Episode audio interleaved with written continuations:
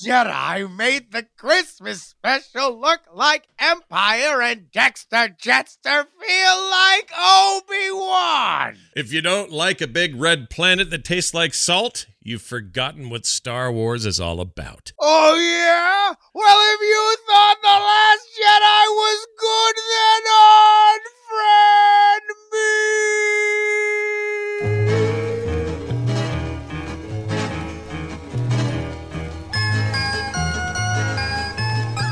You hit kind of a high note at the end there. I don't know if you noticed that. I know. I got it. Now I feel pressure that I got to put like a flourish on it. Now it's become a thing.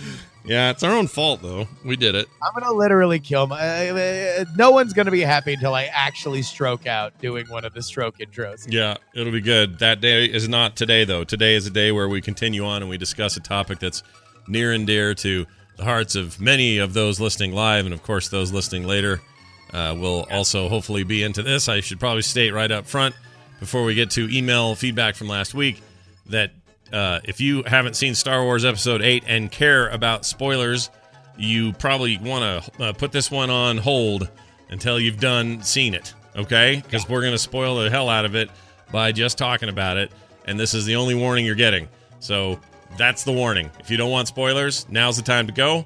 If you are cool with it or have seen it already, then jump in. We're going to have a good time today. And Justin, actually, you'll give a better description of this. Why? In docile December, are we talking about Star Wars Episode 8, The Last Jedi?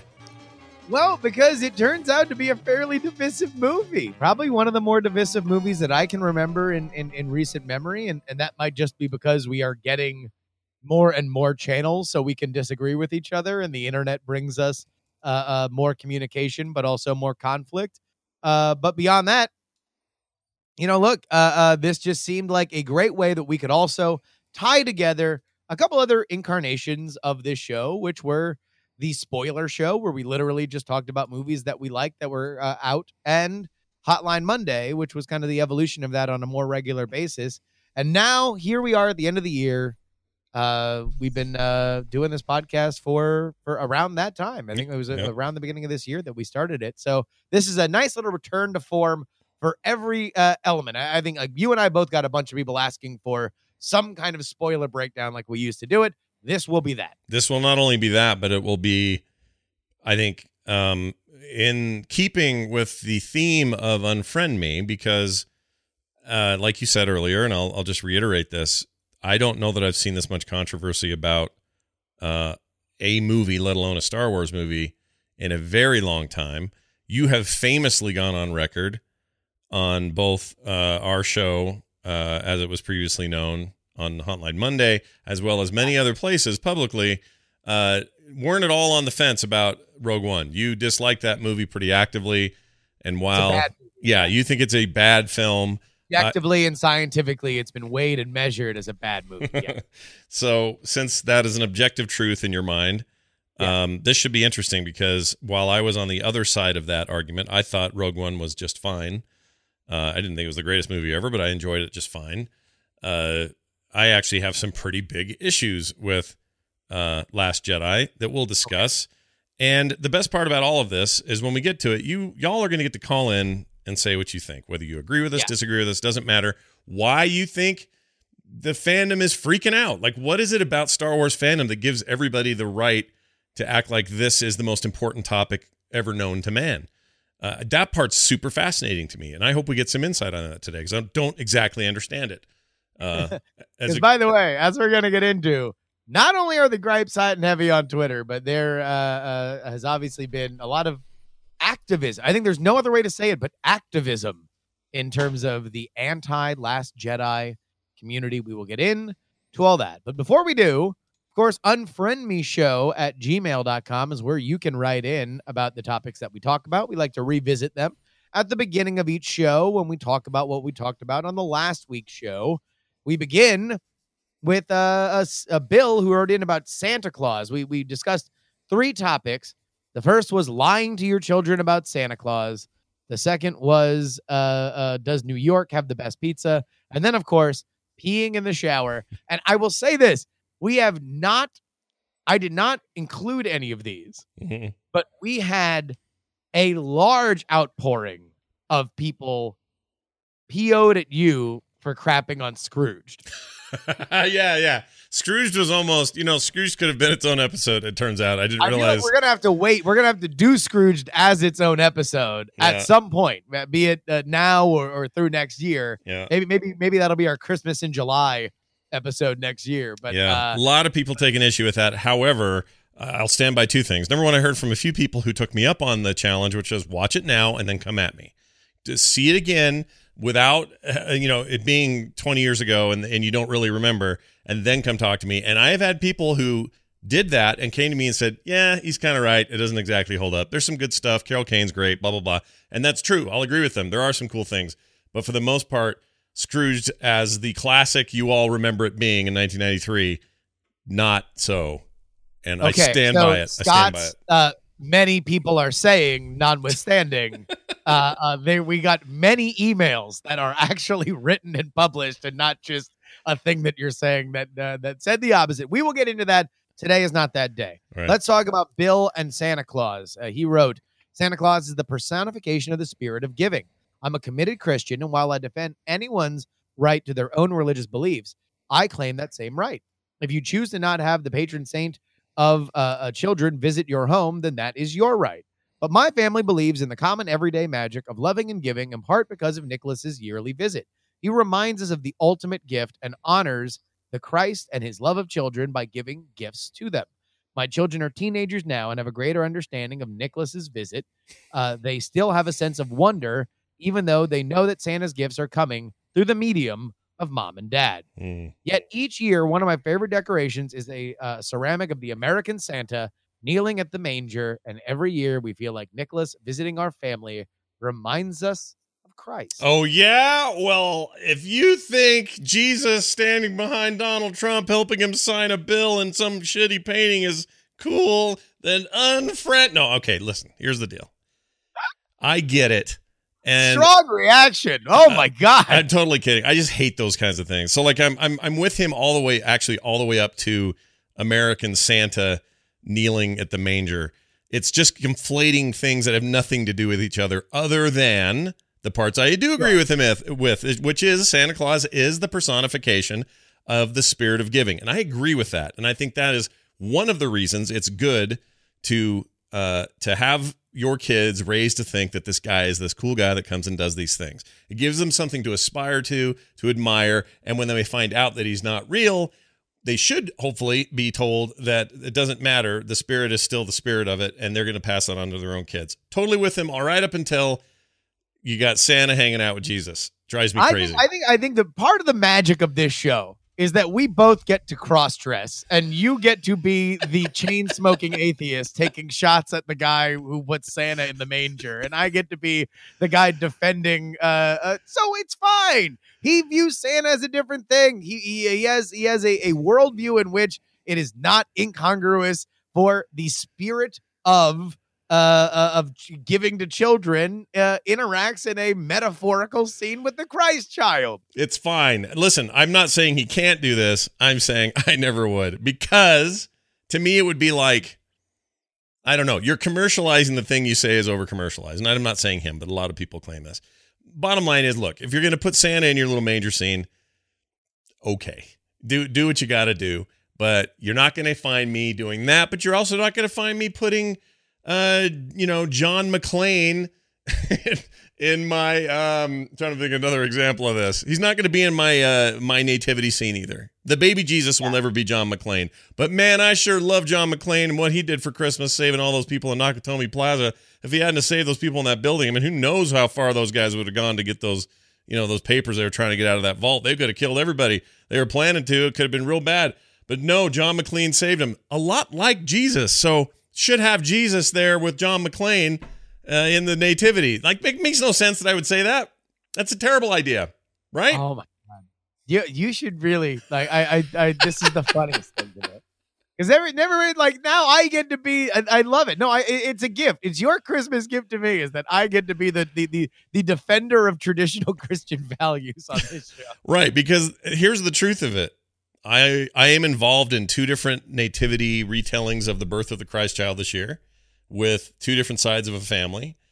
I have been tasked with being the guy who reads the biblical passage of the birth of Christ. I get to be the one who, generally speaking, likes to remind my kids, hey, just so you know, let's all remember this whole thing's not just about trees and music and stuff.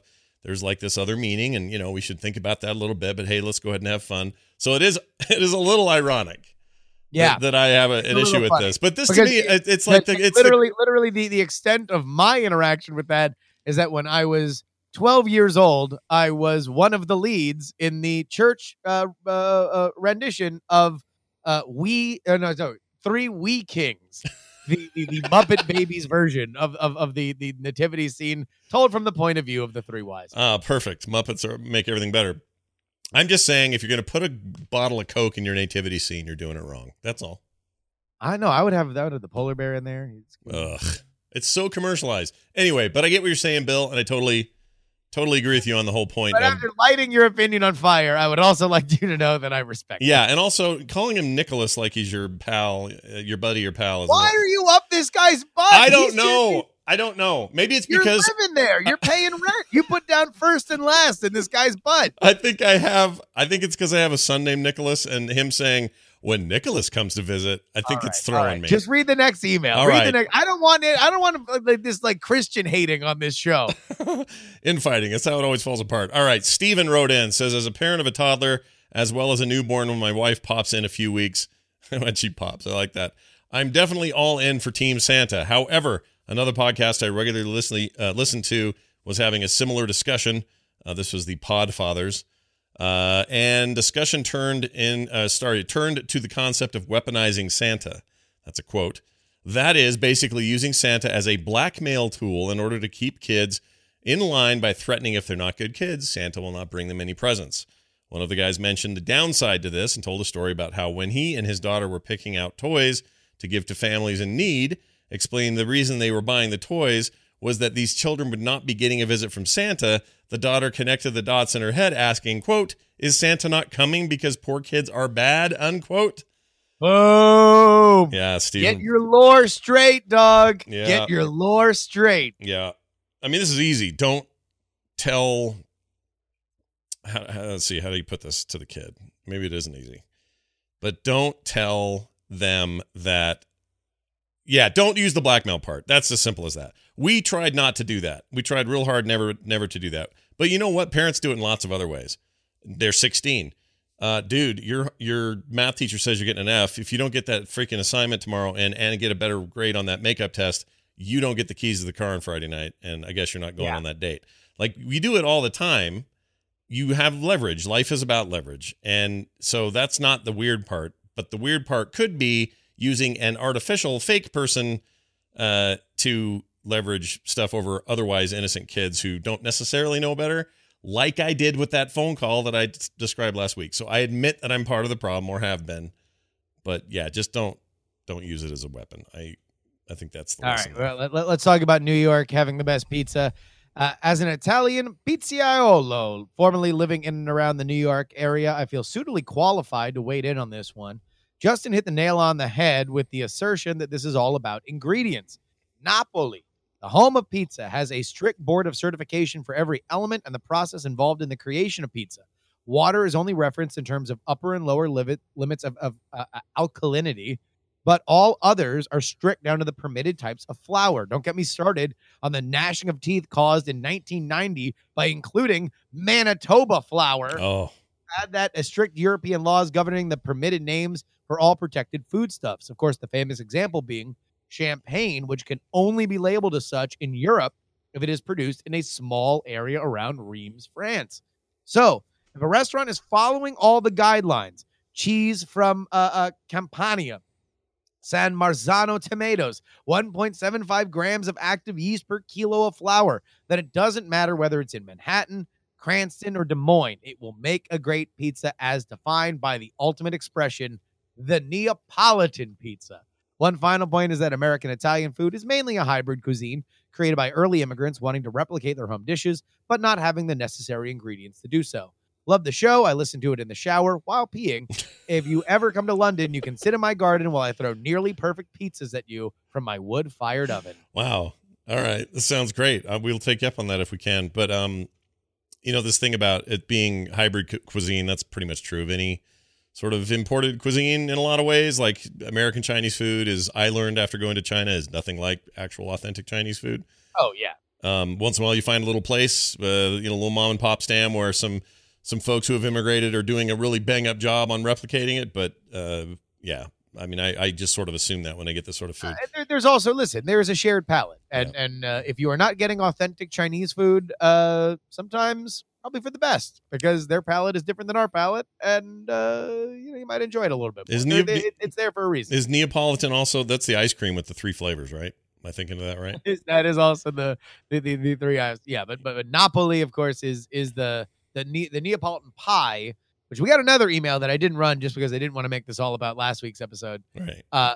About getting very much in our kitchen about me specifically pooping on Chicago style deep dish. Yeah.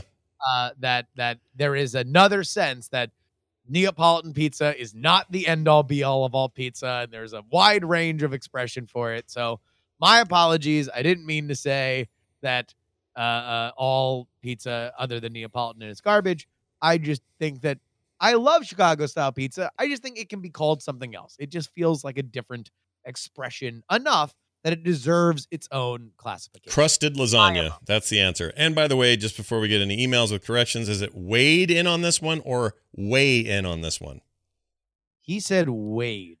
Like he is wading into the swamp, into the water. Right? Yeah, he's slowly making his way with two hands. I always thought it was way in, but perhaps I have this wrong. It probably could be both, right? Maybe. We're not picky. I just know sometimes listeners can be. We did get one more of these, or a couple more of these about peeing in the shower. Let's talk about pee in the shower. You've had your pizza, you did your Santa Claus, and now you got to pee. William says, as far as peeing in the shower goes, I do it all the time. There is nothing unsanitary about it. It's not like anyone pees all over the bathroom bathing area. They are just peeing down the drain. No harm, no foul. Well, you at least hope that's what they're doing. Anyway, but peeing in pools is a whole different thing. I was on the swim team for most of my young life, and I can tell you that you will be hard-pressed to find a male swimmer who doesn't pee in the pool. Why just male, I wonder? We should probably get into that. Anyway, he says, once you're in the pool so much that you see what chlorine does to your skin, hair, and towels you left on the pool deck too long, you start to realize that it will kill anything it comes in contact with. Working as a lifeguard for 6 years only reinforced that once I saw how much we actually put in the water. So Yeah, also, I don't know whether, because he came in saying that it was going to be a different thing, but then he seemed to be like, hey, pee in the pool too. Yeah, he's come around on it, it sounds like. Also, I thought the bodyguards, I mean, what would they usually sit up in their little tower. They don't pee in the pool yet, unless they have to go save somebody. Right? They don't actually get in, or do they? Maybe they're trumping something up like, "Oh, I got you, man! I got you!" And he's like, "Oh, I'm fine. I was just, I just had a bad cough." Oh, all right. Oh, and okay. Then you get out of it. Oh, it's warm in here. What happened? The water temperature changed. How strange. Yeah. Oh, it must be the sun. Yeah, I don't care. This is my belief. I don't care how much chlorine is in that pool, and I don't care how much this email may have swayed people. Please just don't pee in the pool. I know there's a lot of chlorine in there, and hopefully it's there to protect us, and hopefully it's doing its job, but I still don't want to swim in your freaking urine. So don't pee there. Pee in the shower, don't care. That you can't pee in the... Bill said, I was taught by a gym coach in junior high that if you pee on your feet in the shower before turning the water on, your feet will never smell bad, and you'll never get a foot infection. It's the urea, which is a chemically similar to ammonia. It has held true for me for 30 years. My feet are delightful. He then added as a postscript that this would gross you out. Are you indeed grossed out? Yeah, I'm sufficiently grossed out by this. That's gross. Don't be listen. If you're gonna get a little pee on your foot because you're peeing in your shower and that just kind of happens, fine. But purposely, like, dry peeing, meaning no shower going, on your feet first. When, you know what, go get some ammonia and do that. Put your, if that's what you're wanting to get there, go get some artificial urea or whatever and put those on your feet. First of all, I don't believe that means your feet are never going to smell. I think your feet are going to start smelling like pee is what I think. Pee smells. Well, people forget pee smells. You ever have a cat pee in the house? It's freaking the worst thing you ever did in your life. I mean, so are you willing to try it? No, hell no. And I even have, my left foot's even a little weird. It's like dries out real bad. And for whatever reason, like unlike my right foot. Why don't you just give it a week? Give it a week. Just try it. And listen, what if that holds the cure for everything? All right, here's what we'll do. For this show, I'll do this. Yeah. And I'm not sure we're having a show next week because of the Christmas holiday, but the one right after the New Year's holiday, we will be having a show. That's day after New Year's, first day of the year, right? Maybe not. Maybe not. It depends. Whenever that is, I will do let me think here. I'll do 2 weeks of peeing on my foot before the shower. This is amazing. And then I will report back whether any difference was made on my otherwise dry. All right, so you are willing to take this gym teacher's remedy at face value and pee on your feet before the shower. I will only pee on this foot. I'm not peeing on both my feet. Foot. Okay, not the other one. No. Okay, wait, so we do have to have a scientific test. So maybe put one foot outside the tub. Yeah. And then the other one inside the tub. Pee on that one. Now, I don't need to show my work, right? I can just say that I did this. No, well, we'll trust you. We will trust you that you will give a accurate before and after, right? On the foot peeing experience. This is what I don't want to have happen, though. I'll come back and go, well, nothing changed, and you need to do it longer than 2 weeks. So, in the intervening days, if somebody out there's like, oh, well, he needs to do it this long for any effect to have happen, if there is anything to this, then email it in, unfriendmeshow@gmail.com. All right. Just so you know, you are now committed. All right. Unfriendmeshow@gmail.com, of course, is where you can write in. And we surely will be getting emails on this episode because I don't think that we're going to be done arguing about The Last Jedi anytime soon. The Last Jedi is a movie released on last Friday with Thursday night midnight showings that now extend up to like 6 p.m. in the afternoon. Yep. It is directed by Rian Johnson. It is the second in the third trilogy of the Star Wars saga. It follows our hero, Rey, as she begins to find her way into the grand battle of light versus dark with the help of the mysterious and lost Luke Skywalker, our hero from the previous trilogy. Do we want to give our initial impressions or do we want to read emails first? Let me give you, I think.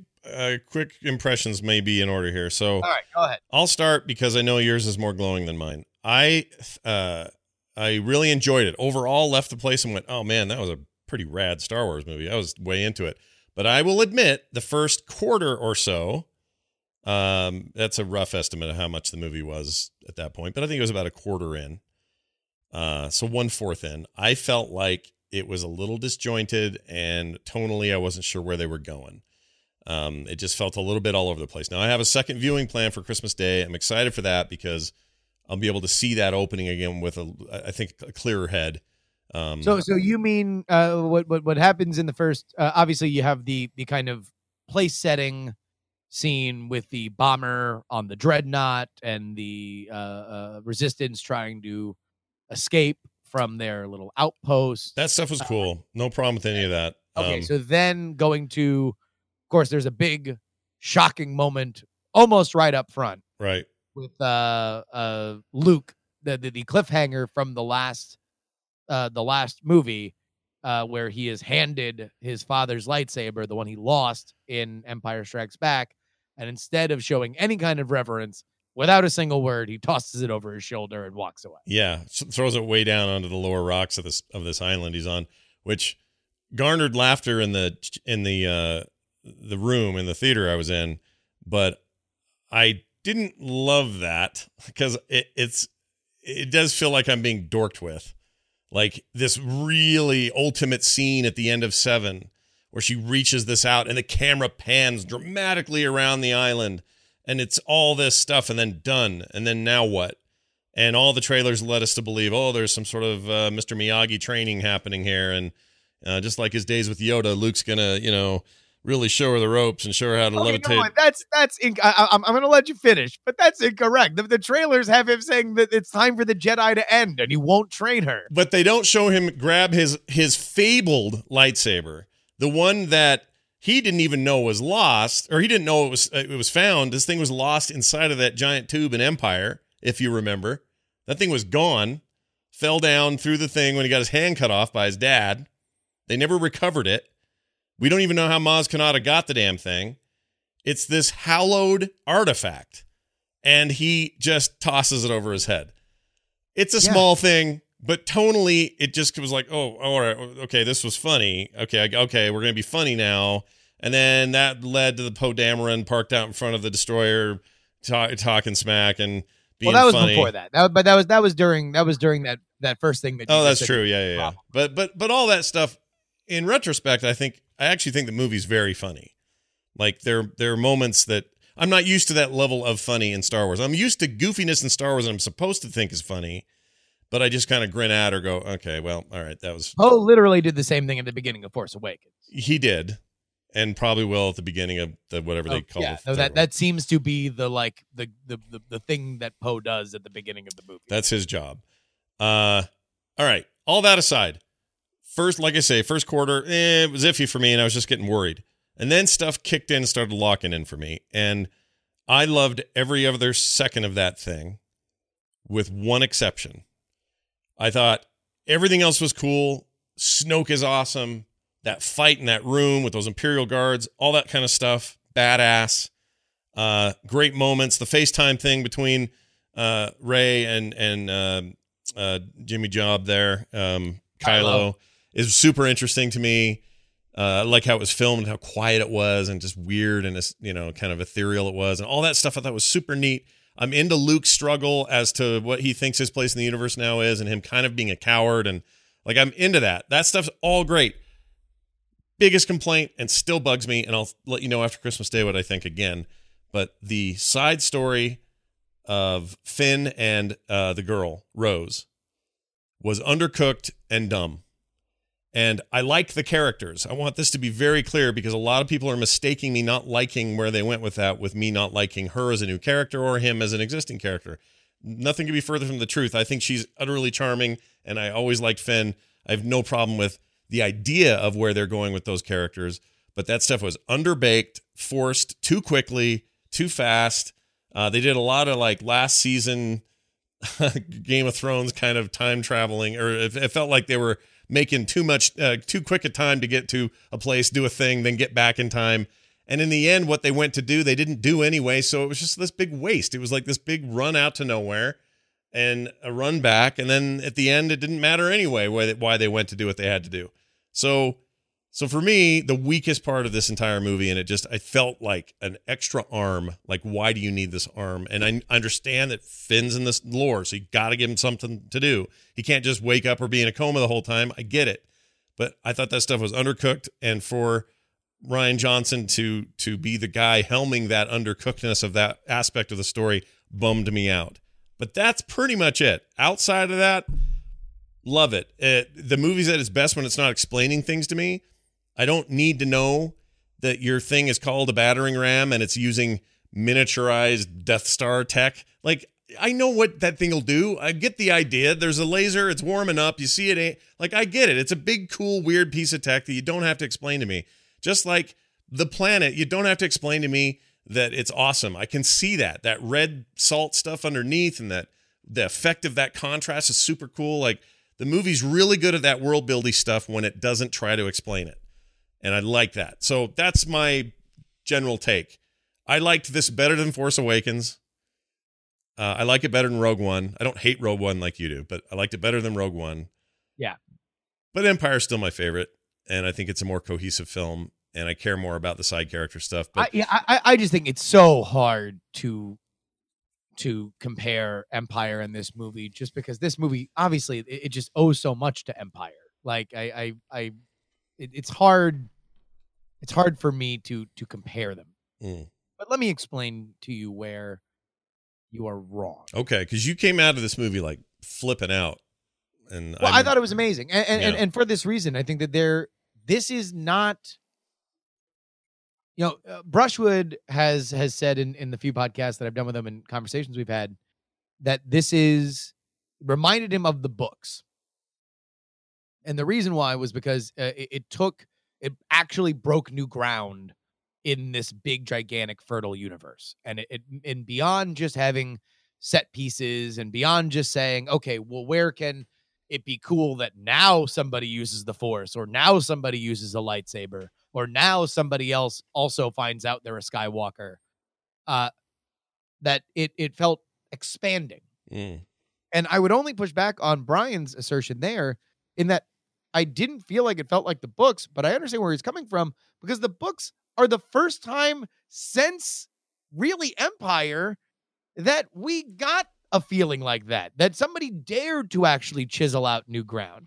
And I thought that this was an amazing job of not only doing that, but also kind of reinvesting in the things that I love the best. So for a lot of people, a lot of the criticisms that I've gotten or I've read are, this doesn't feel like Star Wars. I completely disagree in that it felt like as much as I have ever loved Star Wars, which is when it felt new and exciting and risky. Yeah. So like my nostalgia for it comes from the like, oh my God, now there's a million creative places that you can go because they have pulled the rug out from under me. Yeah. And I would love to be able to see the reaction online to Empire Strikes Back for that first 10 minutes. Everybody always remembers do or do not, there is no try with Yoda. They don't remember the first 10 minutes when he is the most intentionally annoying Muppet that has ever come. And we're supposed to be meeting the Grand Jedi Master, right?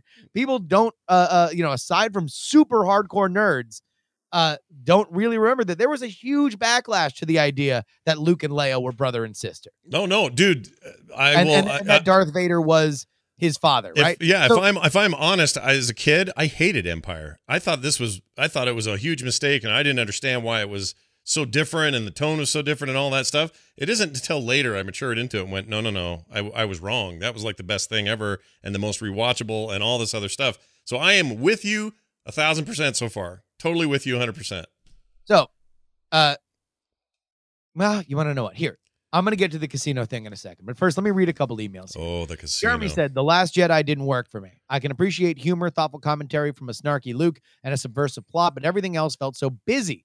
I couldn't relate to the new characters. It's a movie filled with great ideas, callbacks, and fan service. But after Space Leia, Rose's sudden affection for Finn, and Rey's flip from hating Kylo for killing their father to waiting to save him, all of these moments felt rushed and uneven. Please help me, guys. I don't want to be apathetic about Star Wars, but more and more it feels like my enjoyment for the series ended after Empire. Well, Empire Strikes Back came out in 1980. 81, so, yeah, or whatever. 81, mm-hmm. Right? So, it's fun. If you have not enjoyed the series since the early 80s, then maybe it's not for you. There's no shame in being apathetic about Star Wars. Don't worry about it. We will get into a lot of what you were talking about before. And Joey wrote us, I fall on the side of The Last Jedi not being quite the greatest thing since sliced Jawa. Not to say it was a bad movie. It's quite good. I just didn't live up to the hype and had several very stupid moments. I also didn't answer any questions, and the one it did answer was stupid. When you spend an entire movie going on and on about somebody's parents, they can't be nothing.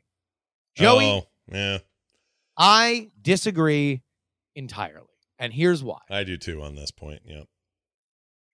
This movie was about the. Also, while you formulate those words, let me just say one tiny thing. Yeah. I'm not sure we should be taking Kylo's word for anything anyway.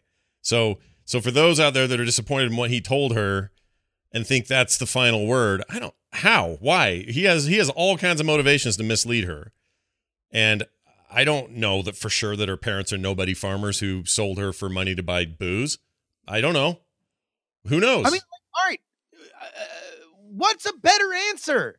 Are we really going to be happy because, Obi-Wan got some side action on Alderaan, right? That he was cruising Mos Eisley and knocked up somebody and then was a deadbeat father, or that we're going to have to do gymnastics to figure out why Han and Leia don't recognize or understand, despite the fact that Leia is obviously exactly who we have known she is, an equal to Luke Skywalker and her proficiency with the Force that she didn't recognize that Rey was her daughter, specifically when the entire plot that we have seen of Leia up till this point is having the gigantic hole in her life be the fact that her son was who he is. Like that to me, the idea that she has is like Kylo, mm-hmm. somebody that is scarred, somebody that wears the signs of her abuse.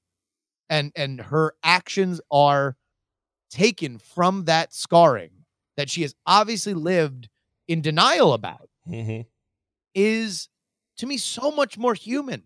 It brings me so much more into her story. It brings me so much more into her motivation and avoids what I think would have been just a shoehorning into the legacy for shoehorning. Yeah, do we need another moment of, okay, where is it? Where is it? Oh, there it is. She's a Skywalker, or she's from Leia's relationship with so-and-so, or Kylo's her brother. Like, really?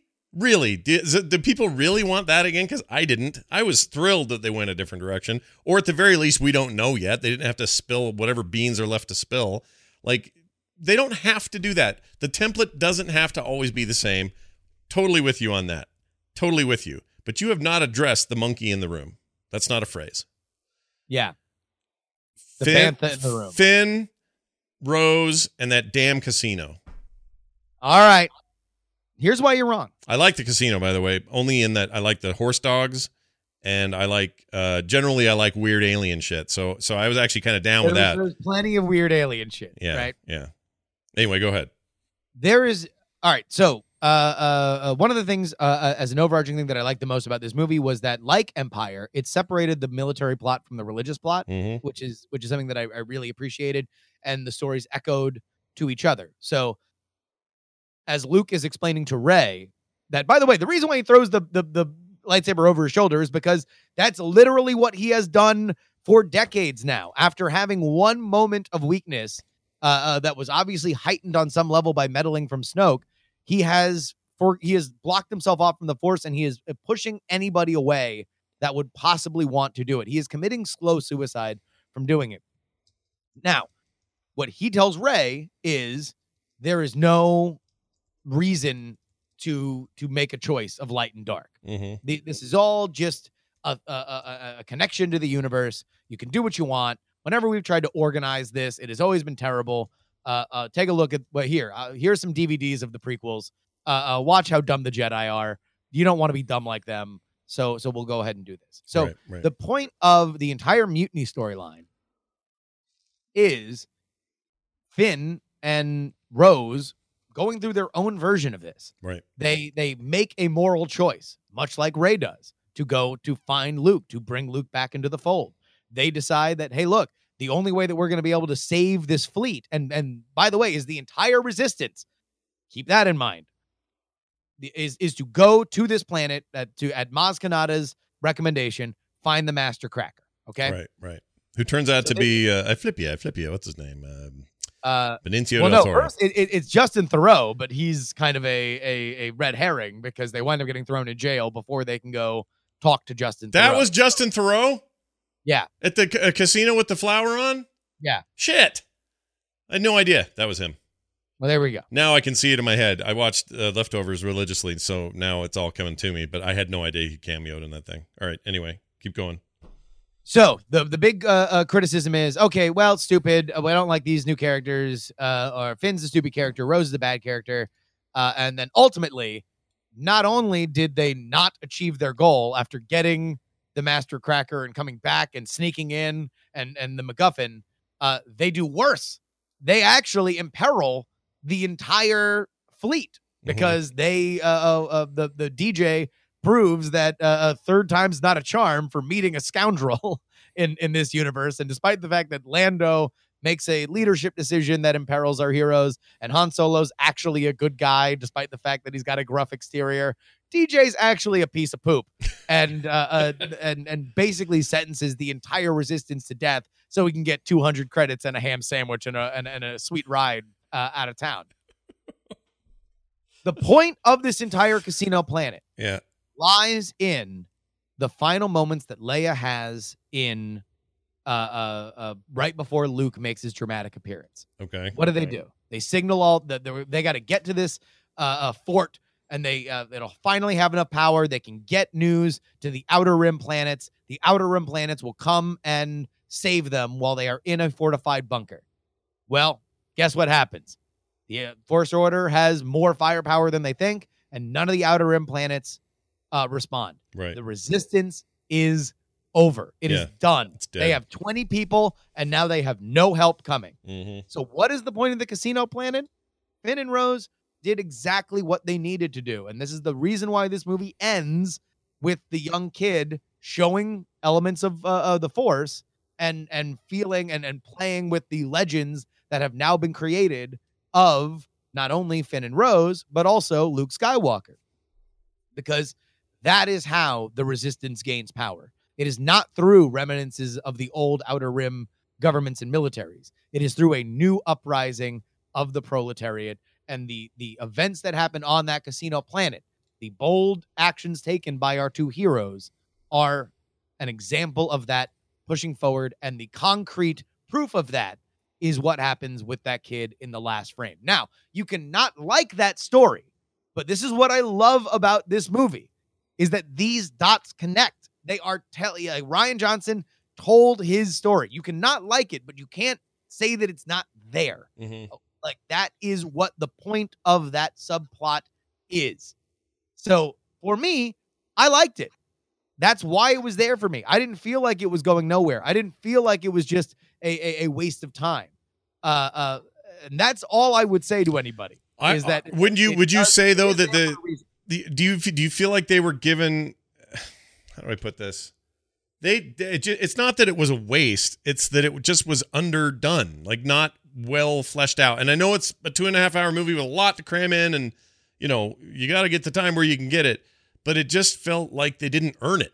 Like they didn't earn the emotional impact of what we were supposed to feel later with those two people. Whereas I felt all the emotional impacts with Rey and with Luke and with especially Leia. I thought Leia's everything. I thought everything Carrie Fisher did was really good. She was great. She was great. And I'll tell you what, Mark Hamill, I thought, brought it. And I was not so much of a fan of Han Solo of Harrison Ford in The Force Awakens. I thought that he had moments, but mostly I was just like, all right, get off the screen, Grandpa. He mostly felt like he was phoning that in, and in the case of Mark Hamill, I felt the opposite. Like I felt like he was trying to put in his best work. His acting is better than certainly when he was 19. His stuff with Yoda, to me, was I was a kid. I mean, it was the Yoda that I remember. It's the Yoda from Empire. He's goofy. For the first time. We see, I mean, the lesson in Empire from Yoda to Luke is do or do not, there is no try. Mm-hmm. His lesson in this movie is we are what they grow beyond. Mm-hmm. He's not talking to him master to student. He's talking to him master to master. And that was mind-blowing to me. It was amazing, and it was as poignant as his lessons in Jedi and Empire were to Luke. Yeah, I agree. And also just knowing, I don't know if he actually did the hand puppetry part like he did in the old movies, but knowing that Frank Oz was doing the voice, a actual puppeted creature, not some CGI thing. Yeah, really, really got me where it needed to get me. Like that was great. Did you notice in the movie how they had to take off some of the Force Ghost effect? Like he starts out very Force Ghosty, but he looks too CGI, so they have to take off some of the Force Ghosty stuff, so you notice that he's a puppet. Yeah. Now, why he's the puppet, not Obi-Wan? Well, it's probably obvious, because what are you going to do? Have CGI Sir what's his name come back from the dead? Probably a bad idea. Yoda's the right choice, but and Yoda was his teacher. Obi-Wan was a surrogate, and Yoda was his teacher. Yeah, really good point. I noticed that's my defense. My defense of the casino thing. And look, you can say, I don't know how much more time. In fact, I'm probably more on the side that we could have spent a little bit less time on the casino planet. I know why it's there, but I don't think us spending more time of Rose and Finn going back and forth was necessary. When Rose saves him. And again, I mean, look, there's another amazing theme in the movie. But like her line of we're going to win by saving what we love, not killing what we hate, which is an exact mirror contradiction to Kylo Ren's, you have to kill the past to build the future. Yeah. This is a yin and yang of fascism versus democracy, right? Like, yep. This is everything I've ever loved about Star Wars. This is a meaty, philosophical Star Wars movie. Like, it's everything that I've ever wanted in this franchise. Yeah, I don't disagree. I mean, not that I'm any... I mean, here... The casino scene, I actually don't have a problem, like I said, with the casino itself. I think the dog horses are badass. I love weird Star Wars creatures. I'm totally into that. I actually was, I knew we had to, at some point, introduce, you know, Chekhov's dog horse rule. Like, you know, if you show a dog horse race, eventually you're going to have to see them stampede. Yeah. But I could have took or leave the running of the proletariat, aside from just being a cool set piece. Well, and mind you, like, one of the things Star Wars always has done, and this is every single one of them, including your much maligned Rogue One entry into the series, there's always a place to go where weird things are just hanging around. It's always a thing you do. In the first one, it's the cantina. And you know, this one's got a few of them, because it's also got Luke taking that gnarly ass pull on that gross ass green udder milk. That's the sickest, most disturbing. I can't wait until everybody's seen this movie and these gifts are fair game, because I'm just gonna post that gnarly ass, you know, just milk dripping down his beard a million times on Twitter. So, Chad, I'm going to recommend you guys start calling, because I think the phone's being weird. I don't know why they're not coming through. They worked this morning and suddenly they're not coming through. But 801-285-9395, that'll help me test this and make sure. For whatever reason, when I call my phone or with my phone, it doesn't register. But if you can get through, give it a shot. In case that's being weird and we're screwed on that end, we do want your tweets. Send the hashtag unfriend me. And we want to start hearing your feedback about what you liked, what you didn't. I noticed in the chat room there's a whole lot of talk going on about the city. Here, listen, do you want to go through the list of gripes? I've compiled gripes. Oh, yeah. Give me some gripes. Twitter. Yeah, let's do it. Let's talk about each one. Snoke got Darth Mauled. They had such a cool villain, and he got treated like Darth Maul, down to the fact that they cut him in half. Well, all right. Now, a couple theories floating around. That, you know, the whole Darth Plagueis theory, that he is the Sith. Darth Plagueis the Wise. Yeah, that cheats death, right? I'm not here to say, what if the twist was he's not really dead? But he might not be, and I will give you some proof for it, also in the vein of what the hell's going on with Darth Maul.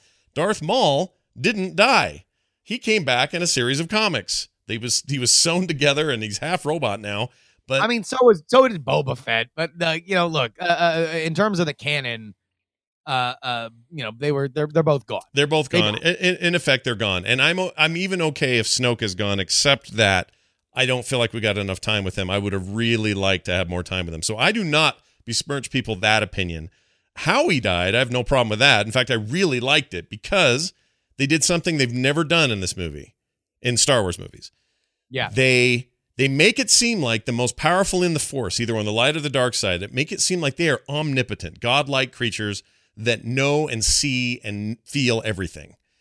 And this showed a weakness in the system that's inherent.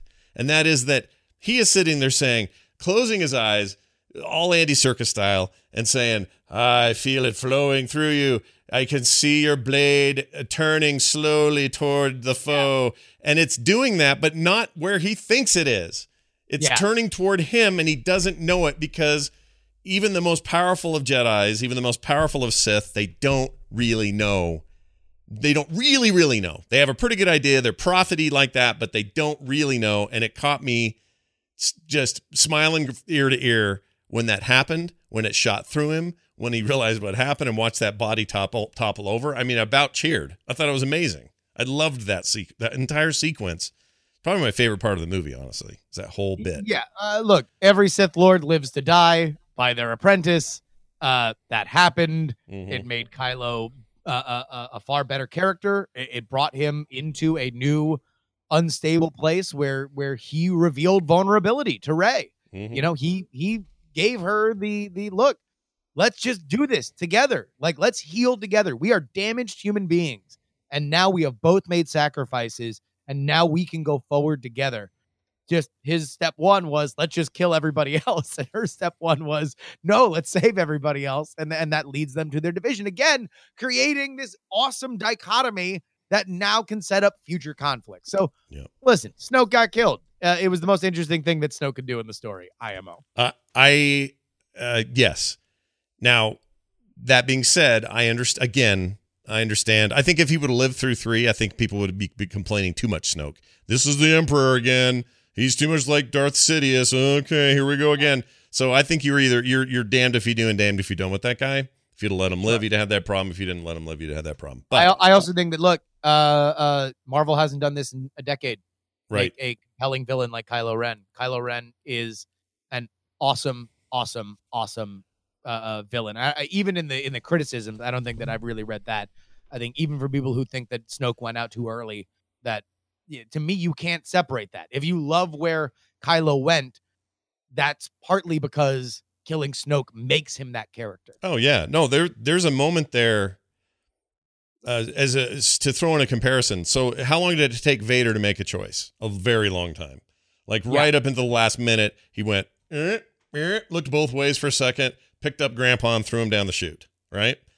That was very last second. Like that conversion from I'm the most evil freaking Sith Lord ever to I'm your dad and I'm sorry and here's a weird harmonica face while you need to take my helmet off. That whole transition's way too quick and way too clean. This thing, his transition, way more believable to me. You can tell he's struggling with this. This is not, and none of this is easy for him to do. He knows what he thinks he wants to do versus what he probably should do. He's conflicted and everybody knows it and he knows it. And the only way he can do anything about this is to pick a side, and he picks a side. Man, do you remember that scene though in Empire where they flash back and they see Emperor Palpatine in like space high school, and he's getting picked on, and then he gets thrown in a locker, and they're like locking him, and he's like trying to figure stuff out, and you know all of his the girl that he likes brushes him off, and he becomes like really evil because of that. You remember that? Yeah, it's a great episode. It's my favorite. Yeah, no. Well, no, you don't, because it didn't happen. Because it didn't freaking exist, exactly. We didn't need to know about Emperor Palpatine's backstory. We don't need to know about Snoke's backstory. They're evil people with bad skin, and they're manipulating these other characters, and they die, and that's who cares? No, it's the number one problem with the prequels. We didn't need to know everything about Anakin, in my opinion. I mean, the prequels are just trash. They're trash movies. They are trash movies. If you don't like my movie, I cannot like your movie, so suck it. Yeah, unfriend me is what we'd say on the show. Unfriend me for all right. People are saying, have you tried restarting Skype? I'm going to do it again. I've done it like 4 times, and I'm going to do it one more time because something's up. I may have to... Hold on. Let's see what happens here. I'm not even getting the normal sound stuff I get. All right. Anyway, it's Leia in space. Leia in space. Space Leia. Yeah. The moment where Leia gets blown out of the ship, she employs the Force and is brought back into the ship, where she is put in critical condition to heal. Yeah. Did that bother you? At first, yes. Later, no. And I'll explain. When she first was out there floating, I thought, well, Carrie Fisher did pass away. This would be a way that they would end this, so I could see this happening. I bought it. I did too. But anytime anybody survives the vacuum of cold space, I kind of have trouble with it at first. I may come around a little to your ideas, but when she suddenly opened her eyes, used her hand to suck herself to the ship, and then she's okay. In my mind, I'm thinking, well, the damage is done. I start thinking, like, seriously, literally and clinically, like, you've got frostbite on every inch of your freaking exposed skin. There's no way you're going to survive this, let alone look okay after all this is done.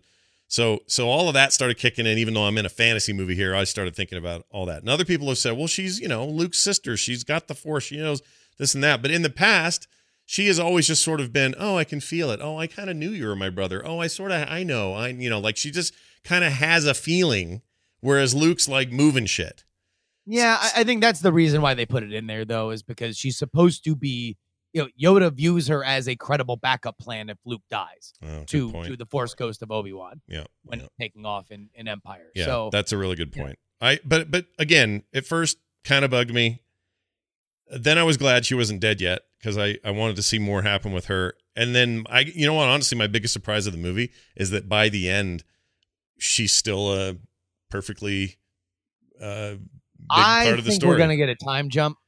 Yeah. In the next one, I think that's part of the kid thing. And I if I were to take money, I would say that we open up at Princess Leia's funeral. That's what I think. So this is interesting you say that. Me and Nibbit were talking about this.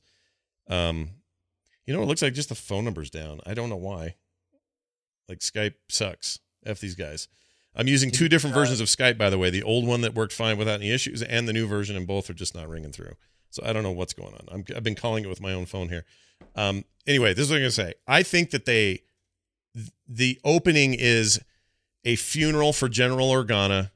It could be a million things. It could be that the exposure in space really did cause long-term damage. It was just enough to get her through or whatever. Whatever your cause of death is, it could be whatever it is.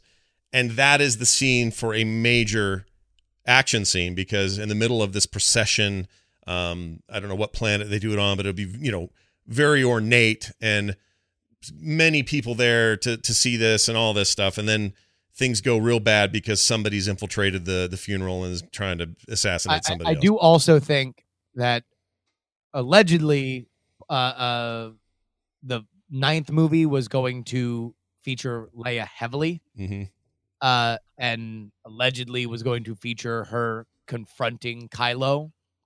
And so if you are going to have that happen, establishing her Force bona fides would be necessary in this movie to make her a credible threat by the time that 9 comes around. Are you thinking, though, let's think of it literally. Do you think that she was always just holding back because she was like the military part of the Rebel Alliance? This wasn't, she didn't want to be in the mysticky, religious-y stuff. He's the general. I mean, like, how much, you know, if the general of a military is a great marksman, does he have to fire his gun, you know, to you know, every time, right? Like, you know, just when he's at the house, does he open a can of Coke by firing a gun into it? Like, but that's kind of what I like. I like the idea that she holds back. And no, that's what my read is. But I didn't find it to be incongruous with how. No, she was fine. In fact, I mean, I'll say it again. How are we going to get people in it? People are going crazy. I know this is super annoying that this isn't working at the moment. I don't know why it's not. You know what I can do? I can pull here. Let me. To me, this is the same kind of thing as the Snoke God Darth Maul. I think, according to Rian Johnson, there's a lot of other Phasma stuff that wind up hitting the cutting room floor. So I don't know if there's more things in there. I don't think that this movie at 2.5 hours needed to be longer. So I can understand the fact that, look, she is kind of Boba Fett. She's the cool armored person with the cool cape. And we all love Gwendoline Christie because she's in Game of Thrones. But ultimately, who is she other than just the kind of bodyguard for Hux and a leader in that space? Well, like, I did think that we would have at least gotten more than her eyeball, you know, like after two movies, the first got to see her face. Well, something like the first movie, she did really nothing. She just was there and you were like, ooh, chrome. And then that's it. And then this one, she's like, oh, big confrontation, her and Finn. Finally, in fact, the whole reason for Finn leaving and going to the place and then getting caught was for this confrontation. Really. And she gets tossed down a hole with her eye exposed, which I think she totally survives.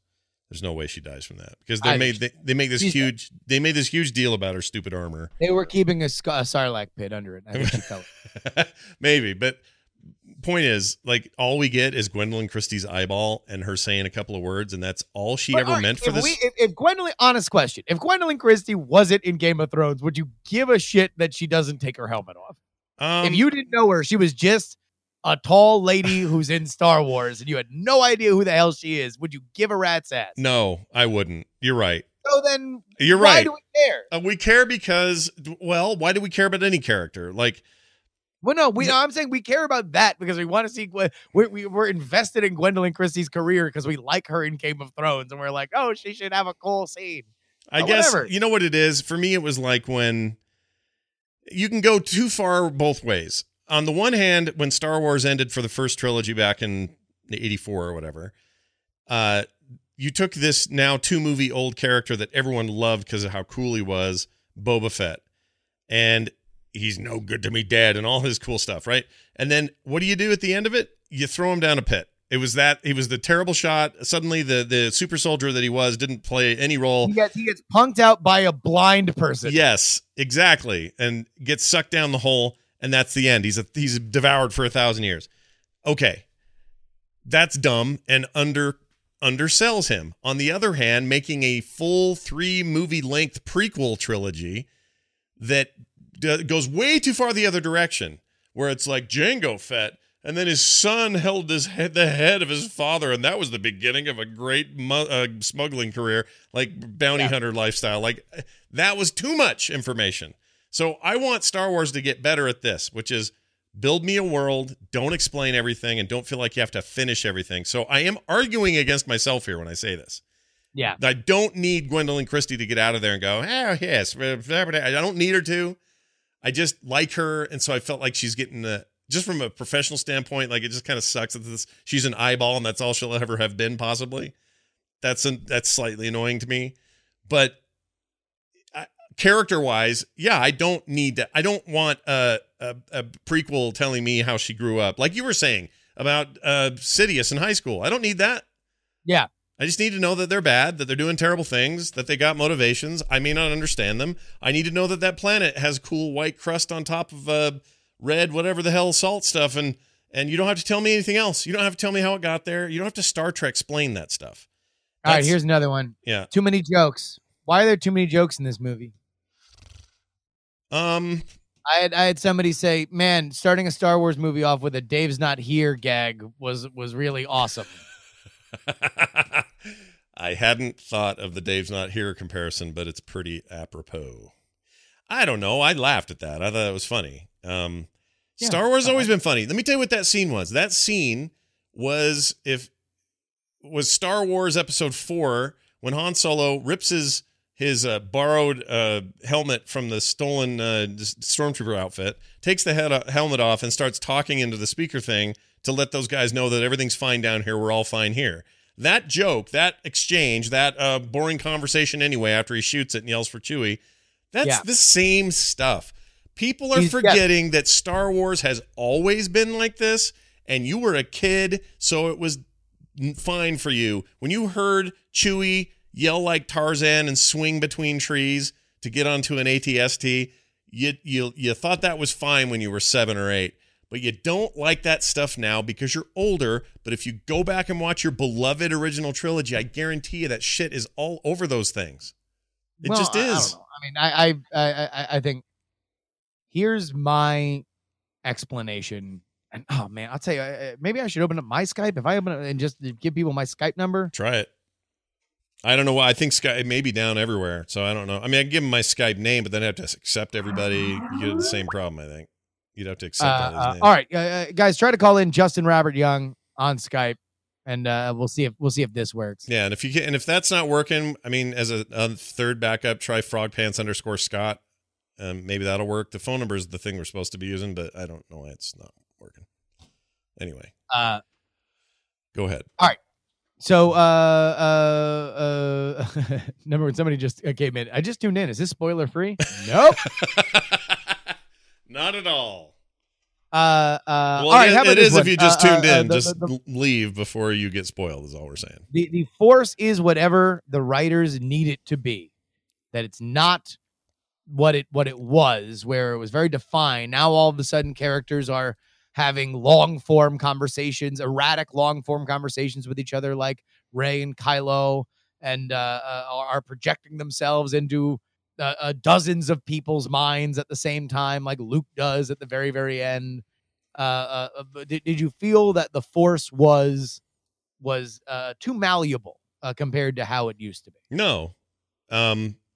No, because there have been worse. I mean, even if you didn't like that it was malleable or more malleable in this particular episode, they've done things with it in the past that are almost unforgivable. The whole midichlorian thing, which we now just sort of ignore and pretend never happened. Well, maybe. I mean, maybe that's our Rey explanation in the end. I don't know. But that midichlorian thing sucked. That sucked. It was a bad idea. George Lucas was wrong to use it. It really did F with the Force in a way that made it feel fundamentally different. Be mad about that. I don't think I saw any of that in this. Like, what was more malleable? We find out that Kylo Ren has, if he can find an equal in terms of Force sensitivity, they can find this weird communication method that they didn't know existed before. I don't have a problem with that. Blazing new ground. Whether or not Snoke indeed was the one manipulating that. Exactly. That's the other thing everyone keeps reminding me is, like, Snoke arranged that call. And maybe he did. It doesn't matter. Like, to me, that's fun new territory you haven't explored before. So go ahead and explore it. That's okay. It's not like they said, now the Force lets me make food of any sort that I want appear in front of me. That would have been dumb. Yeah. They didn't do that. They just said, here are the existing things we know about the Force. We now live in a time where there's literally one Jedi, at least one trained, like, complete Jedi. And he's living like a hermit on some shit planet with a bunch of nunfish, right? So... it reminds me when that rock fell and hit the nunfish cart, and it made me laugh. See, that was another part. That was great. Yeah, it made me laugh. It was great. It was a puppety moment. So many jokes. Yeah, and for people, I remember all the jokes in this franchise. Everyone who talks about porgs being a problem, whatever, man. Go watch episode 6. That is the Muppet Show. There's 5,000 Muppets everywhere. They all think they're cute and funny. Salacious Crumb is a shitty, shitty character. Like. It's fine, though. It's Star Wars. Who cares? They're supposed to be droids that are too emotional, even though droids shouldn't be emotional. They're supposed to be a little garbage droid that rides around the Death Star going, meh, meh, meh, meh, meh, meh. And that set up a great joke for this new one. When you got BB-8 inside of a trash can going, meh, meh, meh, meh, meh, meh, trying to pretend like he's in disguise. Like, it's fun and dumb. But that's Star Wars. It has always been that. And that's my biggest complaint about all the complaining right now. I have my own little plot issues, but that's got nothing to do with the overall arc of Star Wars. Star Wars has always been this way. You're just not willing to fess up to the fact, not you, but people who disagree with me are not willing to fess up to the fact that it has always followed this template since minute one.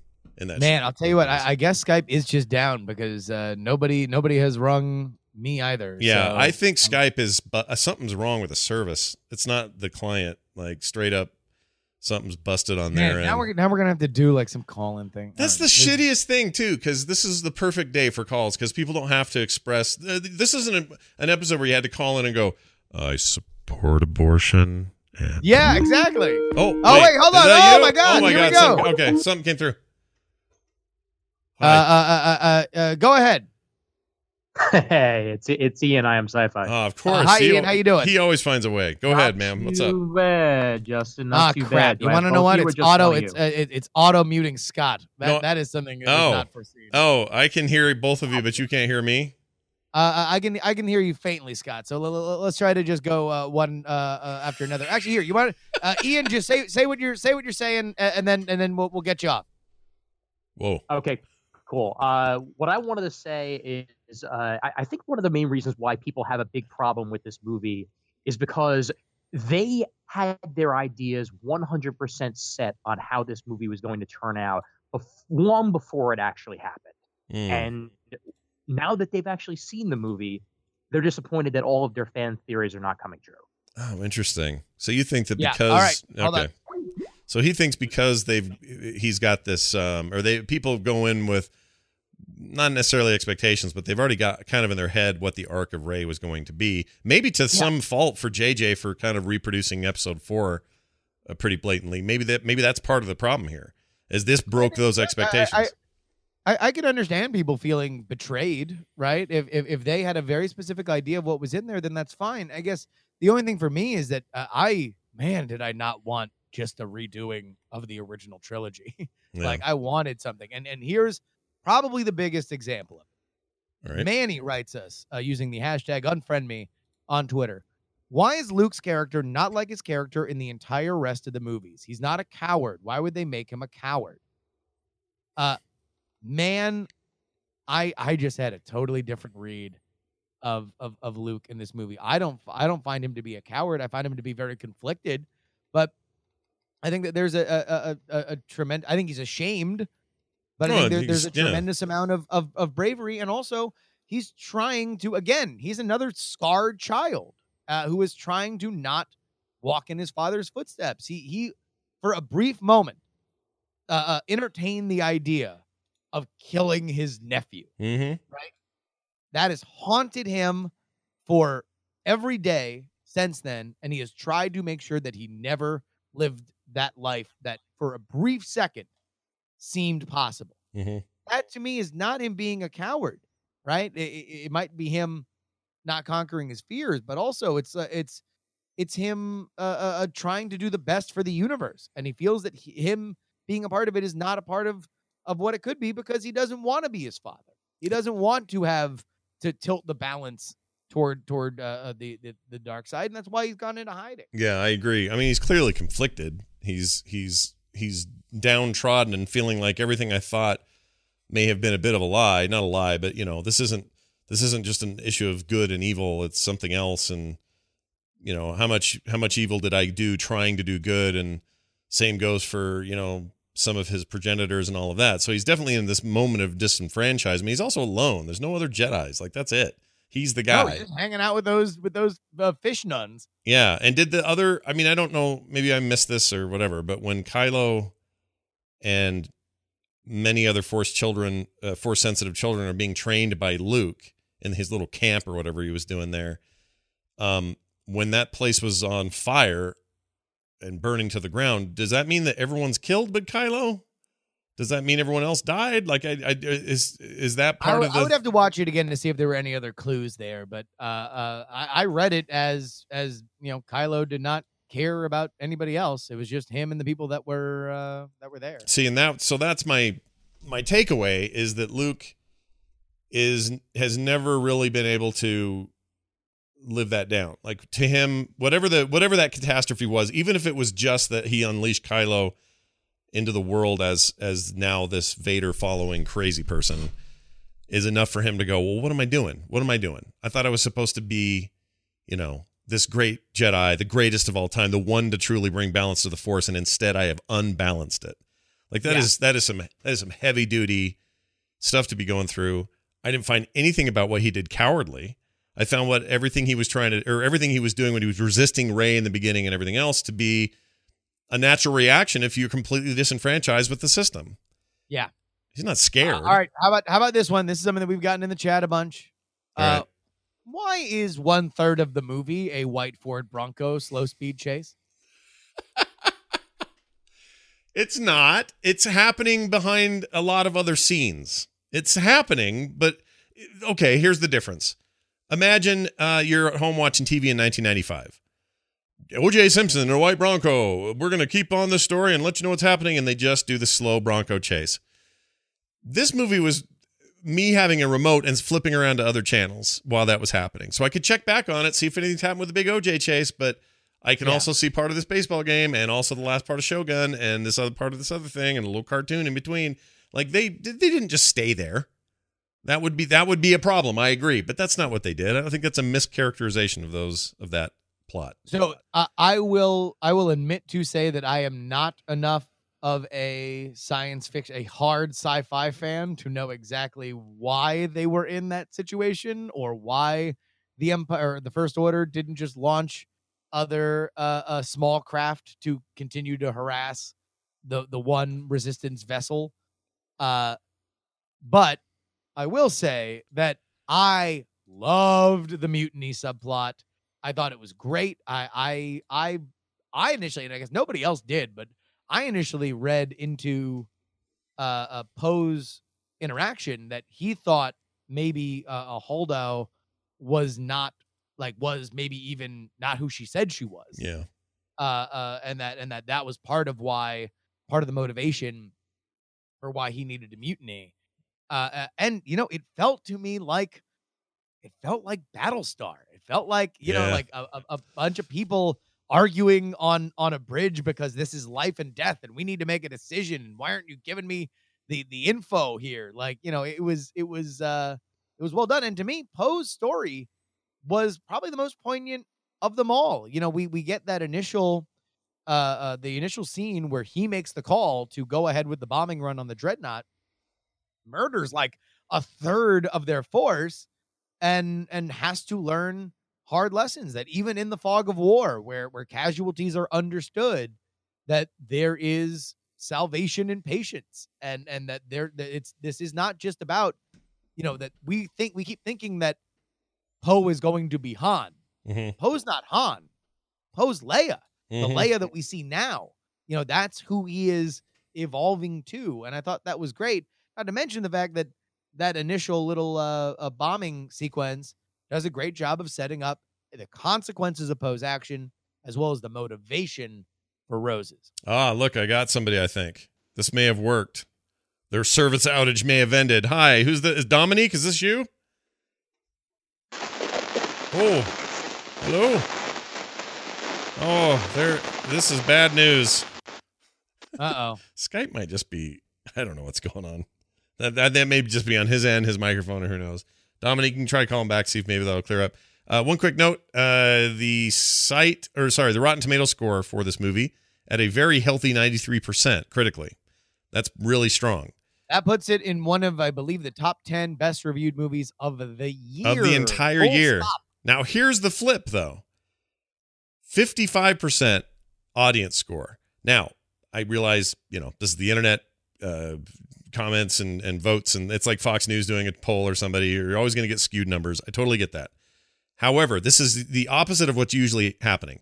What usually happens is fanboys hear about their movie coming out. The mainstream movie reviewing press doesn't like it, and it ends up in the 40 to 50 range. And then you end up with this 90, 98% thing over on the side for audience score, completely flipped around. So I just think it bears mentioning that this system only, people only complain about this when it doesn't work for their wants and desires. And now that I say it, I realize how basic and easy that is to understand. People are like this. I totally get it. But the fact that that audience score is so low, yet the tomato meter reading is so high, either people are going to see that as a conspiracy, Disney's in the back pocket of everybody, I don't know. So it also bears pointing out that CinemaScore, which is a statistical a service that is used to poll people as they come out of the theater, mm-hmm. For audience reaction, had Last Jedi at an A, so that you know, in a un-internet focused statistical sampling of viewers, gave it an A score. So just to give you a slight bit of context. The only problem I have with CinemaScore is that they're all high scores for some reason. So I don't know if that's just because people are coming out of the theater. Generally like movies, but yeah, no, you're right. I mean, like normally it's like if it's a garbage movie, it's a C. Yeah, or something like Coco, A+, which I would agree with. I love that movie. Almost all the stuff's in the A. The only thing that got anywhere near like a failing grade is a D- for Suburbicon. But the rest of these are like A, Bs, and 1C. Anyway, the point is, yeah, this stuff varies. Biases abound, and no matter where you're at or what you're doing. And I just think it's interesting. I think next time one of your movies reviews poorly that you enjoyed, maybe don't spend the next 3 days on social media going, freaking reviewers, they suck. I don't trust any of them, because it can go both ways. That knife cuts both ways, son. That's all I'm saying. All right. What else do we have to say? Here's what we may have to do.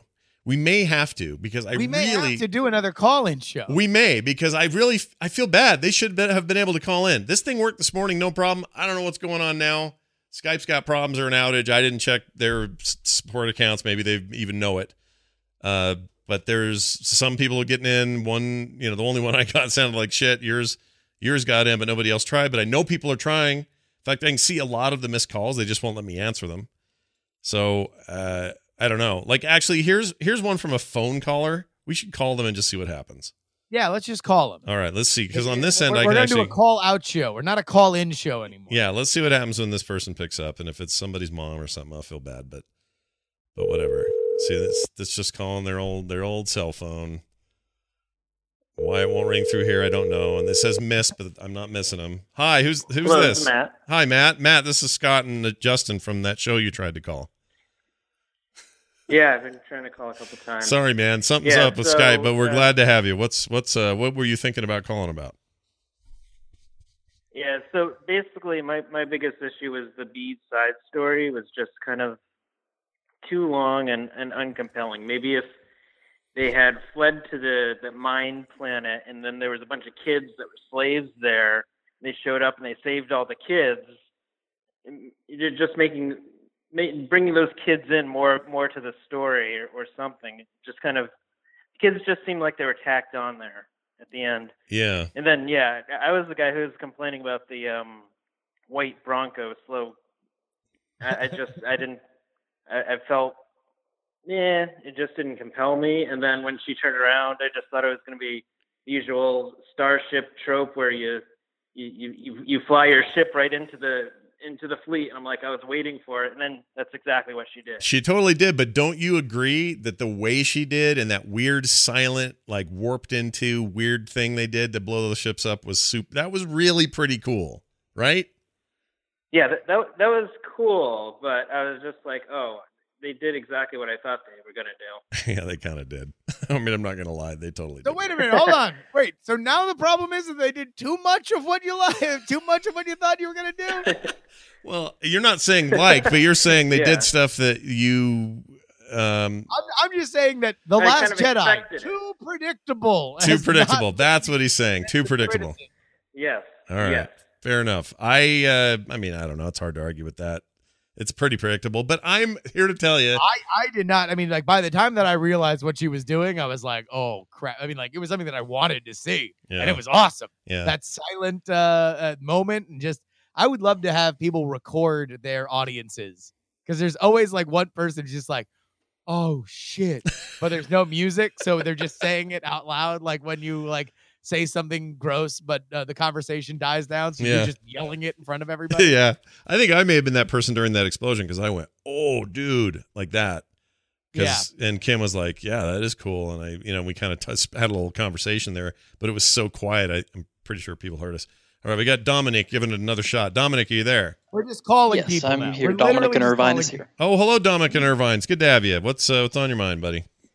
So I saw the movie last. Well, yeah, we don't have Dominic now. Oh no! Oh, you're back. Okay, go ahead. Try it again. Oh no! You saw it last night, and what happened? Yeah, so I saw the movie. Can you guys hear me? Yep. Yeah, go. I saw the movie last night. It was pretty good, I thought. And but you guys, a lot of people are talking about the casino scene, and the problem with that scene is that it was leading you towards the guy being Lando. Oh, that's interesting. That you wanted a Lando cameo. You wanted Lando, did you? Yeah. Where was my dude Billy Dee? All right, this is a fair question. Billy Dee cameo. Do we ever get Justin? Do we ever get it in this trilogy at all? Maybe, but I don't know. I mean, I'm not one to need like. I mean, if they just would have walked by him and he just would have went like, oh my, like then like I don't know, what does that really add? I mean, it's a to be honest, it's like their restraint from doing that was something that I appreciated because there was another movie that came out, and I'm not going to name it by name, but it was a Star Wars standalone film that did not have any discipline in jamming in literally every little bit of nostalgia they possibly can and linger on it just so everybody can get their little nostalgia boners. So while I agree that I would love Billy Dee to get a paycheck, I would love for them to write him in the last one and give him something to do. But I didn't need him to just be at the sabacc table playing like, oh, I'll tell you one time I lost my ship. Like, yeah, I think it's okay that he's not there. And we're going to get, what I think will be a pretty nifty performance as a young Lando out of what's his beak. I can't think of his name all of a sudden. Childish Gambino, whatever his name is. Yeah. He looks like he's going to do something cool with that character. So that'll all happen.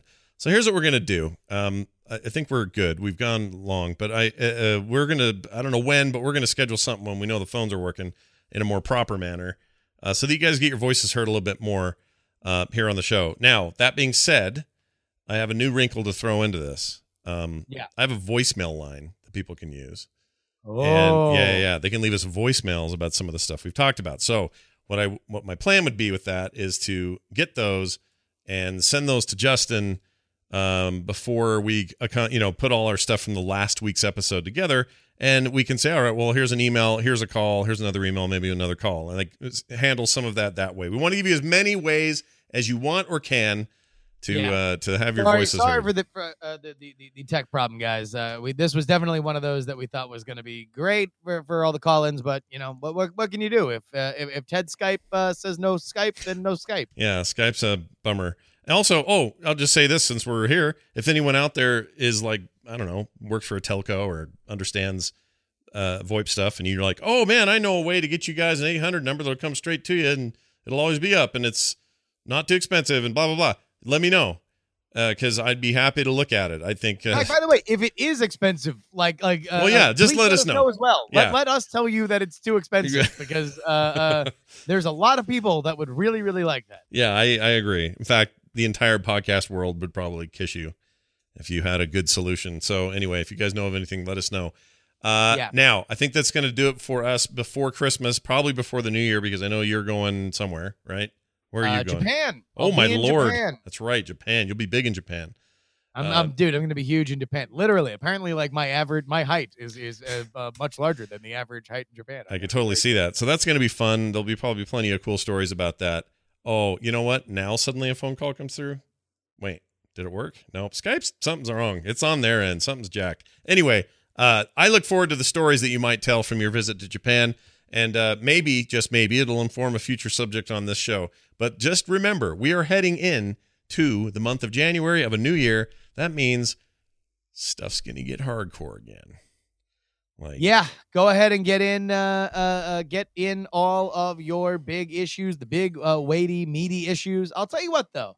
I think part of the lesson, docile December, and let me know at unfriendmeshow@gmail.com, is that we can mix in some light stuff here and again. Mm-hmm. Now, I think it does better for the conversation when not everything is just a super, super weighty. So I'm happy about what we did. I completely agree. So if you are interested in continuing throughout the next year with us, jump in, let us know, send us your comments, your thoughts, your topic ideas, all that stuff as we ramp up for a whole new year of episodes of Unfriend Me. That is unfriendmeshow@gmail.com. You can find the show at frogpants.com/unfriendme. Justin R. Young on Twitter. I'm at Scott Johnson on Twitter. Am I missing anything? I don't think so. I think that's it. I hope except for this. Yeah. One last thought on The Last Jedi. Rogue One was a garbage movie, and if you like it, you're bad. Literally unfriend him if you don't like it. I liked it. I must be bad. I thought it was good. Yep. Yeah. Nailed it. I enjoyed it.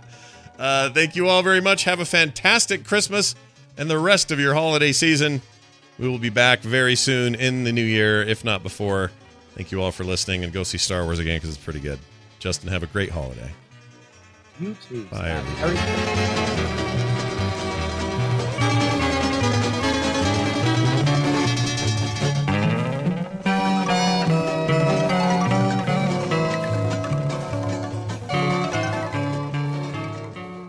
This show is part of the Frog Pants Network. Frog Pants Network. Get more shows like this at frogpants.com. Diamond Club hopes you have enjoyed this program.